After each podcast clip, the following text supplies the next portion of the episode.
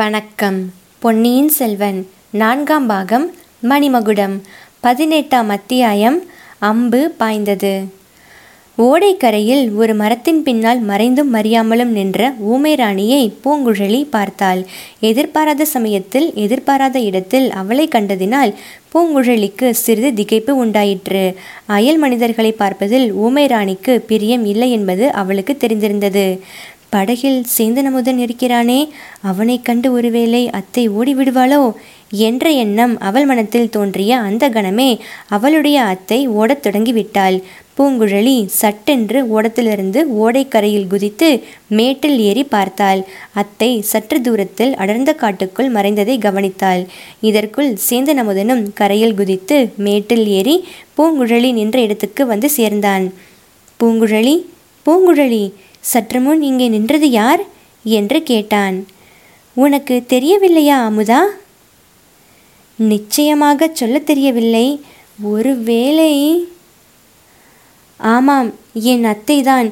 செத்து போனதாக நீ நினைத்து கொண்டிருந்த உன் பெரியம்மாதான். ஆமாம், அம்மாவின் ஜாடை கொஞ்சம் இருந்தது போலவே தோன்றியது. வெறுமனே ஏதாவது சொல்லாதே. சின்ன அத்தைக்கும் பெரிய அத்தைக்கும் உருவ ஒற்றுமை ஒன்றுமில்லை, குணத்தில் ஒற்றுமையும் இல்லை. வீட்டில் கட்டி போட்டிருக்கும் பசு எங்கே? எதேச்சியாக திரியும் சிங்கராணி எங்கே? சரி, அப்படியே இருக்கட்டும். ஏன் உன்னை பார்த்ததும் சிங்கராணி ஓடிப்போய்விட்டாள்? பூங்குழலி சிரித்துவிட்டு, உன்னை பார்த்துவிட்டுத்தான் ஓடினாள்.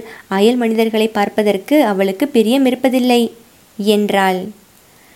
நான் அயல் மனிதன் அல்லவே. அத்தைக்கு அது தெரியாதல்லவா? தெரிந்து கொண்டால் உன்னை பார்த்துவிட்டு ஓடமாட்டாள். ஆனால் தெரிந்து கொள்வதற்கு முன்னால் ரொம்பவும் தயங்குவாள். பூங்குழலி, இப்போது என்ன செய்ய போகிறாய்? அத்தையை தேடி பிடிக்கப் போகிறேன். நானும் வரட்டுமா? எதற்காக? பெரியம்மாவை நேரில் பார்த்து தெரிந்து கொள்வதற்காகத்தான். எதற்காக பெரியம்மாவை நீ தெரிந்து கொள்ள வேண்டும்? சேந்தன் அமுதன் தன் பெரியம்மாவின் பழைய வரலாறை சிறிது பூங்குழலியிடம் அறிந்து கொண்டிருந்தபடியால் அவளை பார்க்க ஆவலாயிருந்தான். அத்துடன் பெரியம்மா தன் கட்சியிலிருந்து பூங்குழலியின் மனத்தை மாற்றுவதற்கு உதவி செய்யக்கூடும் என்ற ஆசையும் அவனுக்கு இருந்தது. எத்தனையோ காரணங்கள் இருக்கின்றன. ஆனால் பெரியம்மாவை தெரிந்து கொள்ள விரும்புவதற்கு காரணம் வேண்டுமா என்ன என்றான். பூங்குழலி சற்று யோசித்துவிட்டு, சரி வா போகலாம். உன்னையும் அழைத்துச் சென்றால் பெரியம்மாவை பிடிப்பது சற்று பிரயாசையாக இருக்கும். ஆனாலும் யார் விடுகிறார்கள்? படகை இங்கேயே கட்டி போட்டுவிட்டு போகலாம் என்றாள். அவ்விதமே படகை ஒரு தாழம்பு புதரின் அடியில் மறைவாக விட்டு கட்டியும் போட்டுவிட்டு இருவரும் கோடிக்கரை காட்டை நோக்கி சென்றார்கள். நடந்து கொண்டே சேந்தன் அமுதன், பூங்குழலி, பெரியம்மா இலங்கை தீவிலோ பூதத்தீவிலோ இருக்கிறாள் என்று சொன்னாயல்லவா என்றான். ஆமாம், சில சமயம் இலங்கை தீவிலும் சில சமயம் பூதத்தீவிலும் இருப்பாள். இங்கே அடிக்கடி வருவதுண்டா? இல்லை, அபூர்வமாகத்தான் வருவாள். நான் வெகு நாள் அவளை போய் பார்க்காமல் இருந்தால் வருவாள். இப்போது உன்னை பார்க்கத்தான் வந்திருக்கிறாளா? இந்த தடவை வேறு காரியமாக வந்திருக்கிறாள் என்று தோன்றுகிறது. வேறு என்ன காரியம்? அவளுடைய ஸ்வீகார புதல்வன் கடலில் மூழ்கி போய்விட்டானா, தப்பி பிழைத்து கரை சேர்ந்தனா என்று தெரிந்து கொள்வதற்கு வந்திருக்கலாம். இளவரசர் கப்பலேறி புறப்பட்ட பிறகு கடலில் சுழிக்காற்று அடித்தது அத்தைக்கு தெரியும் அல்லவா? அருள்மொழிவர்மர் இவளுடைய ஸ்வீகார புதல்வரா? அப்படியானால் பெரியம்மாவின் சொந்த மகன் யார்? அதுதான் எனக்கு தெரியவில்லை. ஒரு நாள் இல்லாவிட்டால் ஒரு நாள் அந்த ரகசியத்தை நான் கண்டுபிடித்து தெரிந்து கொள்ளப் போகிறேன். சொந்த மகன் உயிரோடு இருக்கிறானா அல்லது இறந்து போய்விட்டானா? ஆம், அவன் இறந்து போயிருக்கவும் கூடும். யாருக்கு தெரியும் என்று சொன்னால் பூங்குழலி.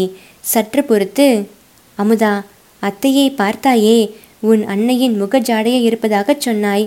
வேறு யாருடைய முகமாவது ஞாபகத்துக்கு வந்ததா என்று கேட்டாள். ஏதோ ஞாபகம் வருவது போல தோன்றுகிறது. தெளிவாக தெரியவில்லை. மேகத்திரை போட்டு மறைத்தது போல் இருக்கிறது. பழுவூர் இளையராணியை நீ அடிக்கடி பார்த்ததுண்டா? சில சமயம் பார்த்ததுண்டு. ஆமாம், நீ சொன்ன பிறகு யாருடைய முகஜாடை என்று தெரிகிறது. நந்தினி தேவியின் முகத்தோற்றமேதான். ஆச்சரியமாக இருக்கிறதே, அது எப்படி ஏற்பட்டிருக்கும்? பூங்குழலி, நீ எப்படி அந்த ஒற்றுமையை கண்டுபிடித்தாய்? அத்தையை அடிக்கடி நான் பார்த்து கொண்டிருக்கிறேன். பழுவூர் இளையராணியை சில தினங்களுக்கு முன்னாலேதான் இதே கோடிக்கரையில் பார்த்தேன். முகத்தோற்றத்தின் ஒற்றுமை உடனே எனக்கு தெரிந்து போய் விட்டது. காரணம் என்னவா இருக்கும்? அதையும் தான் ஒரு நாள் கண்டுபிடிக்கப் போகிறேன். இன்றைக்கு அத்தையை பார்த்ததும் அதை பற்றி கேட்கலாம் என்றிருக்கிறேன். அத்தைதான் ஊமையாயிற்றே, எப்படி அவளுடன் பேசுவாய்? நீ உன் தாயாரோடு பேசுவதில்லையா அமுதா? ஜாடையினால் பேசுவேன், பிறந்தது முதல் பழக்கம். அப்படியும் புதிய விஷயம் ஒன்றை பற்றி சொல்வதாயிருந்தால் கஷ்டந்தான். பெரிய அத்தையும் நானும் அப்படித்தான். ஜாடையினால் பேசிக்கொள்வோம், ஜாடையினால் பேச முடியாததை சித்திரம் எழுதி காட்டிக்கொள்வோம். ஒரே குடும்பத்தில் அக்கா தங்கை இருவரும் ஊமையாக பிறந்தது எவ்வளவு கஷ்டமான விஷயம். அவர்களை பெற்றவர்களுக்கு அதனால் எவ்வளவு துன்பமாய் இருந்திருக்கும். அது மட்டுமல்ல, சிறு வயதில் அக்காவும் தங்கையும் ஓயாமல் சண்டை போட்டு கொள்வார்களாம். அதனால்தான் பாட்டனார் பெரிய அத்தையை மட்டும் அழைத்து கொண்டு போய் பூதத்தீவில் குடியேறி வசித்து வந்தாராம். பெரிய அத்தையின் பேரில் தாத்தாவுக்கு ரொம்ப ஆசையாம். குழந்தை பிறந்தவுடன் ராணியாகும் யோகம் இருக்கிறது என்று யாரோ ஜோசியன் ஒருவன் சொன்னானாம். அதனால் குழந்தை ஊமை என்று தெரிந்ததும் அவருடைய மனவேதனை ரொம்ப அதிகமாயிருந்ததாம். இப்படி பேசிக்கொண்டே அவர்கள் காட்டில் புகுந்தார்கள். வெகு நேரம் அலைந்தும் ஊமை ராணியை கண்டுபிடிக்க முடியவில்லை. அமுதா, நீ என்னுடன் இருப்பதனால்தான் அத்தையை கண்டுபிடிக்க முடியவில்லை. உன்னை கண்டு வேண்டுமென்றே மறைந்து கொள்கிறாள். என் அதிர்ஷ்டம் அவ்வளவுதான். நான் நினைத்தது எதுவும் நடைபெறுவதில்லை.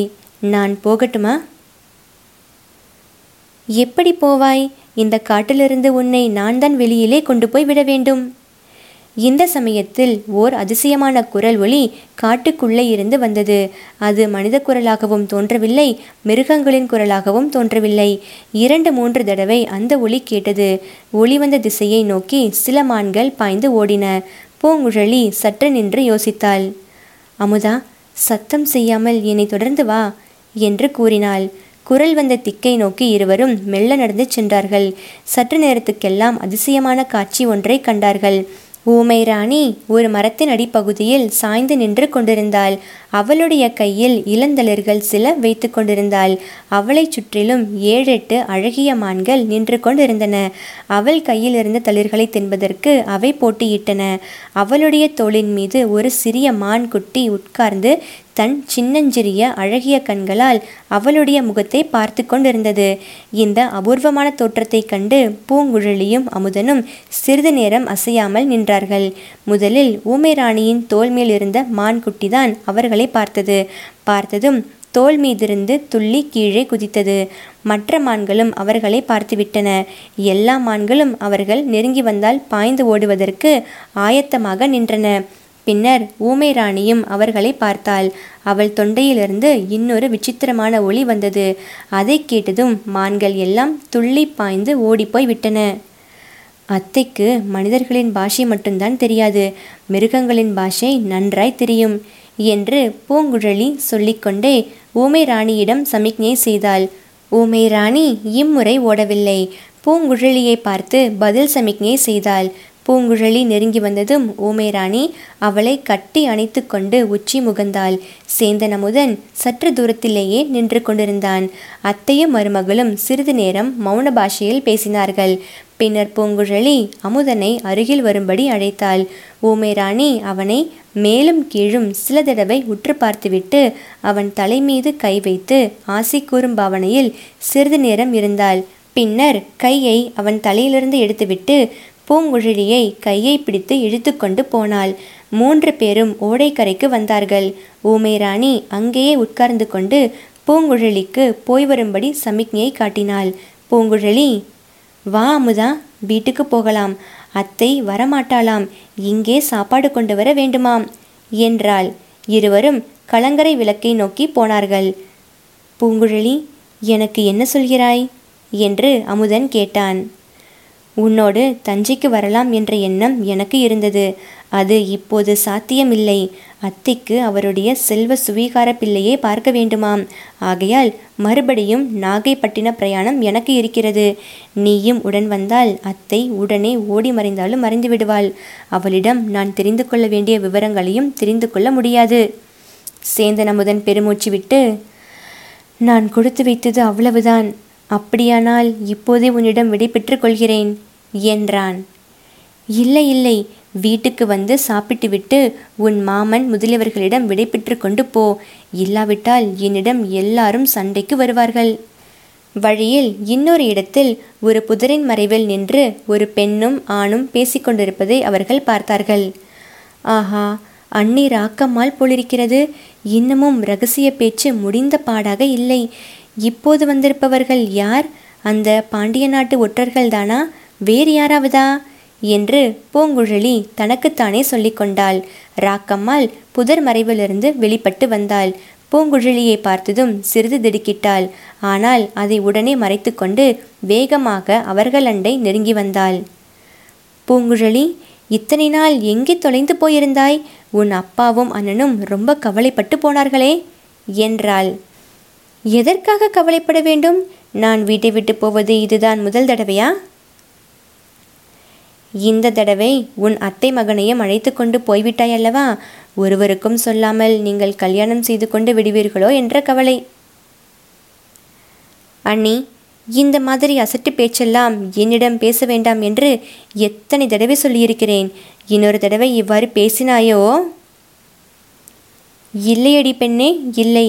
நீ உன் அத்தை மகனை கல்யாணம் செய்து கொண்டால் எனக்கு என்ன? அரசகுமாரனை கல்யாணம் செய்து கொண்டால் எனக்கென்ன? இலங்கையிலிருந்து உன் பெரிய அத்தை வந்து உன்னை தேடிக்கொண்டிருந்தாள். அவளை நீ பார்த்து விட்டாயா என்றாள். இல்லை, இன்னும் பார்க்கவில்லை என்று சொன்னாள் பூங்குழலி. வீடு சேர்வதற்குள் சேந்தன் அமுதனிடம் தனியாக பேசும் சந்தர்ப்பம் கிடைத்தபோது, அமுதா, ஜாக்கிரதை. அண்ணி பாண்டிய நாட்டு சதிகாரர்களோடு சேர்ந்தவள். அவள் உன் வாயை பிடுங்க பார்ப்பாள். ஒன்றுக்கும் பதில் சொல்லாதே என்றாள்.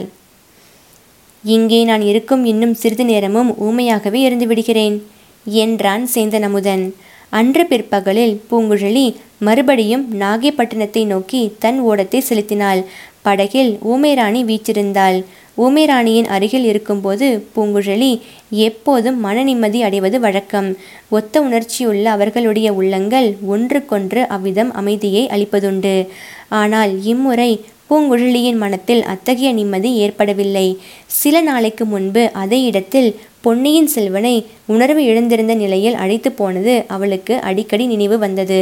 அந்த ராஜகுமாரனை இன்னொரு ராஜகுமாரியிடம் சேர்ப்பிப்பதற்காகவே தான் அத்தனை கஷ்டத்திற்கு உள்ளானது எண்ணிய போது அவளுடைய இதயத்தில் சுருக்கென்ற வேதனை ஏற்பட்டது. சேந்தன் அமுதனை ஊருக்கு போ என்று பிடித்து தள்ளியது போல் அனுப்பிவிட்டதை எண்ணிய போது அவள் உள்ளம் இறங்கியது. இந்த எண்ணங்களை தவிர அன்று அவளுடைய தந்தை தியாகவிடங்க கரையர் செய்த எச்சரிக்கை அடிக்கடி நினைவுக்கு வந்து கொண்டிருந்தது.